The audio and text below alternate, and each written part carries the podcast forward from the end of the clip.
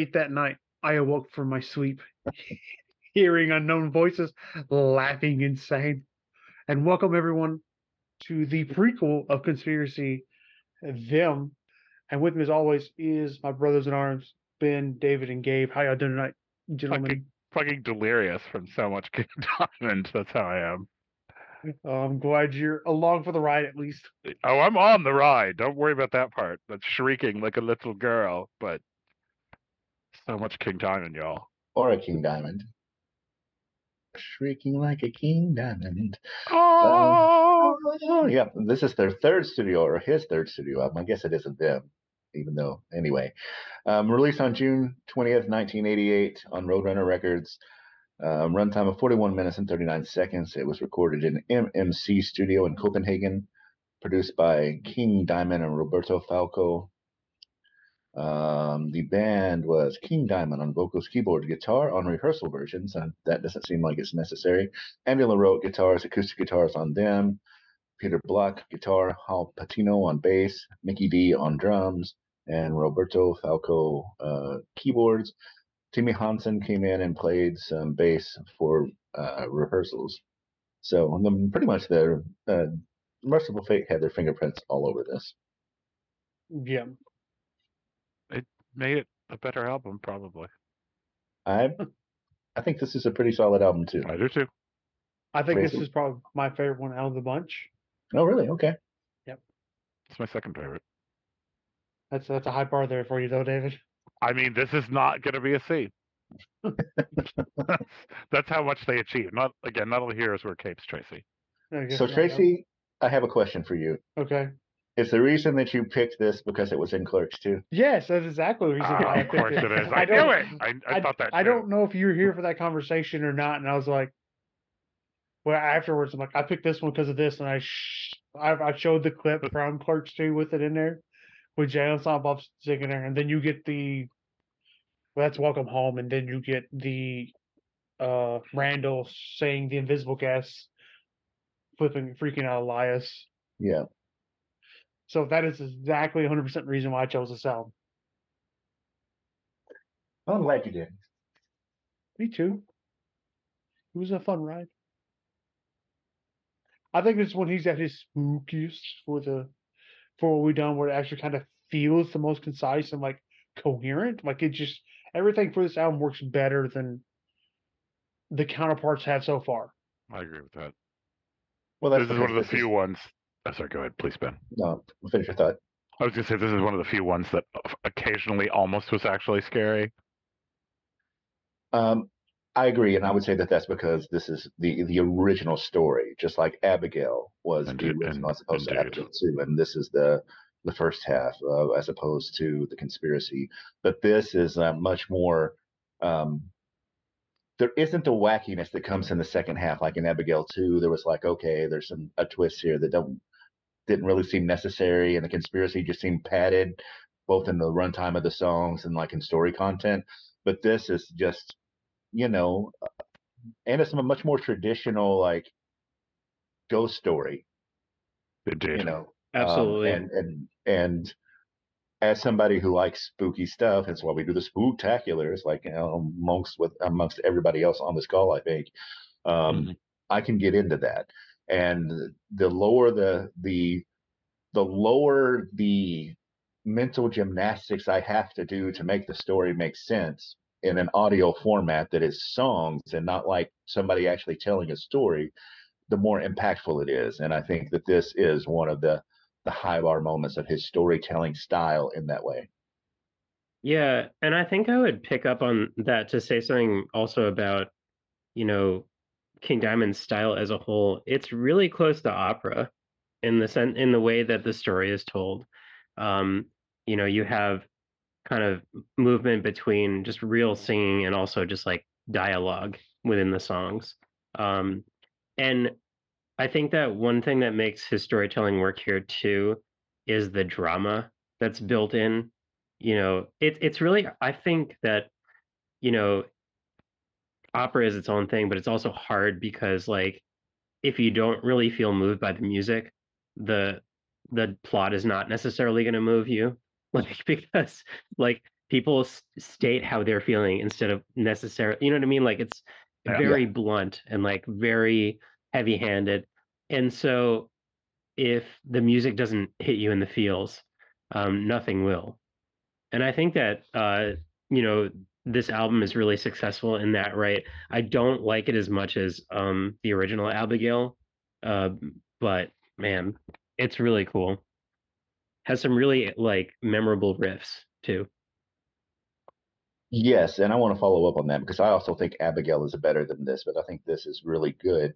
Um, and King Diamond uses his vocal uh, range really well here to play different characters and evoke different emotions in a way that he doesn't always do on some of the other, other stuff, where it kind of feels like he's being more showboaty and just like using his full range because fuck it, he can, and very few people can. But I really thought that he was much more restrained and dialed into telling the story through his voice in, in a way that he doesn't always do. I didn't put that together until you mentioned it, but yeah, I would definitely agree with what you said and how his range allows for such a dynamic. Because typically in this situation, you just have two different singers playing different roles, like you do it with like some of the uh Treyarch, I think, is the one who's real release like four hour long like symphonic albums, with, like a bunch of different artists and stuff. Like but here with him able to do both, like you can definitely tell with his range here that I think it adds a very well done layer that was definitely not a conspiracy. Uh, it might have been on Abigail too, but I don't remember. I agree. This has some of the best riffs of any of these albums. Some hooky, cool shit on here, and I much prefer when he uses his crazy range for storytelling to when he's just showboating because I think that's what pissed me off about some of the other albums where that's a little bit more manifest. And again, he's allowed. If I had a voice like this, I'm sure I would too, but it doesn't mean that I have to like it. Sour grapes. That'll be his next album. Um, and you know, when we've said this, if you've listened to all of these, and if you haven't, shame on you. Uh, the playing on this is, is as good as it is on the other. For album. sure. Yeah, it's fantastic. And there's like, I also want to give a shout out to Andy LaRocque. Like he's just killing it on Oh. on the guitar. Hundred And- percent. And not to get too into tracks, but like some of the melodic sections on here are really just super sweet and um, very well done. Agreed. Agreed. You just the the way that this is laid out and composed is is really good. You know, this is this is again. I think I may have already said this, but this is what I want out of a Gene Diamond album. Yeah, and this album moves at a fairly quick pace too. Just kind of boom, boom, boom. It doesn't really kind of stick around too long and kind of you know take too long. All right. Are we ready for some tricks? Can we can we also talk about how like the the sequel is basically built in here? for sure. Yeah. Yeah. He was like, ah, I will leave open for a sequel. I wish he's- though that like you know, whereas he did leave himself room to make a sequel, not just a sequel is not as inspired as the original, which is usually the case. Yeah, unfortunately. Just almost. So many albums so quickly. Yeah, it's a remarkable pace, and you know, nuts. advisable probably not. Um, I don't know these albums are only apart by like a year or two. You're like, what the fuck? Yeah, he doesn't really take a break until Ever. after the Eye, and then five years until Spider's Lullabye, and then basically goes back into one a year for a few years, then every couple of years. So I mean, Abigail was only the year before this. And like Yeah. in the mid to late nineties, Mercyful Fate reformed as well. Yeah. And and I need to correct myself. I said Treyarch. It's actually Ayreon is the band I was thinking of, where it's like you have the one main singer song main songwriter who writes this massive symphonic operatic piece that brings in a bunch of guest artists kind of fill in spots. That looking at the notes of the guest artists on one of the things is ridiculous. But yeah. So we ready for songs? I think so. Take the Oh. ride. that was great. I need more whiskey. But I think it does really well from the first half from through Mother's Getting Weaker. I would also say take the ride. Um, I enjoy Welcome Home, Invisible Guests, Bye Bye Missy, A Broken Spell, The Accusation Chair, and uh, Twilight Symphony. Yeah, take the ride. I don't have a whole lot to add. I think most of these are okay. The phone call bonus track is creepy as shit. Damn, dude. I don't know where it was supposed to go originally. On the beginning, I guess, based on how it, what he says. But but yeah, just get on the get on the spooky ride. Ride it for forty three minutes. Get off and puke. Yeah, um, I also agree. Take the ride. No additional notes. Well, goddamn. Grades. Grandma. That's as high as I can go. Sorry. Whoa. That was pretty good. Tracy, just keep working at it. One day. One day, your King Diamond cover band, Ding Diamond. Dink. Amazing. You're welcome. What do you think, Tracy? What's your grade? I were. Mm, nope. I'm gonna save that one for after. It's for after recording's over with. Okay. But up next, we're doing their debut album in. Are are we not What? going to grade You're it? not What? grading it? Are we Tracy's like, see ya, see ya, losers. I'm I'm not. Well, grading this. now, I was like, what's happening? I got confused. it happens. Um. No, that's it. Where it's over. The spirit of the grandmother has taken done. it over. It's like he was like. I can no longer do this out of order. Tracy's been possessed. Indeed.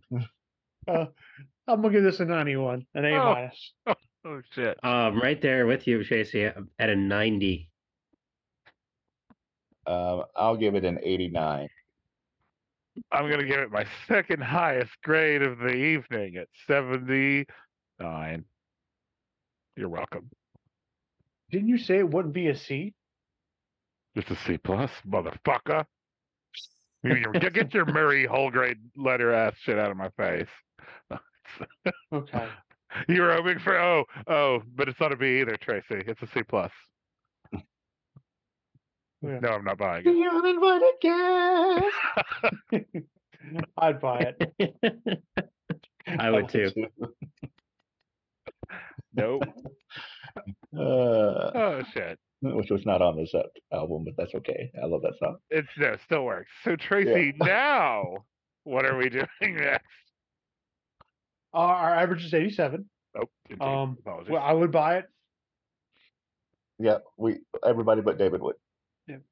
So now we're doing the debut album, Fatal Portrait. oh boy, I am excited for that. Oh, I bet. I really wish he would just use his voice even more. You know, like if that were the only thing happening, that would be really good. Well, So- David, your wish is about to come true. Look Yeah, how- I'm in for a look how treat. Sean is living. So it's like oh shit. Whoops. I guess I'm solo now, and I must show off how amazing I am. I mean, there are worse singers to be. I mean, I said this when we were off air. The only reason I'm giving these albums C's and low B's is because I fear he will just manifest in the corner of a room and rip my fucking soul out if I don't. So you say legacy bump, I say fear of demon manifestation in the room. So then write Potato, concept album potato. tomato, Exactly. tomato. Yeah. You did this the Little other happy to the all. guy's house in Bowie and go down. Oh, oh, oh, oh, oh, and I just ripped in half instantly. I just fallen, The fallen Pizza twain. awakening. We just would you see a hand come down from the screen and grab David by the head and just pull him That'd be up? much more my hair off. than that. Yeah. It just goes. Oh my gosh. Oh, Well, we got the plot all figured out for Thunderdome the movie. Yeah. That's- that's- that's- that's Don the- Hornsby is making calls now. So That's the fatal portrait, if you would say. uh, there. Ah, we're gonna end there. okay. Got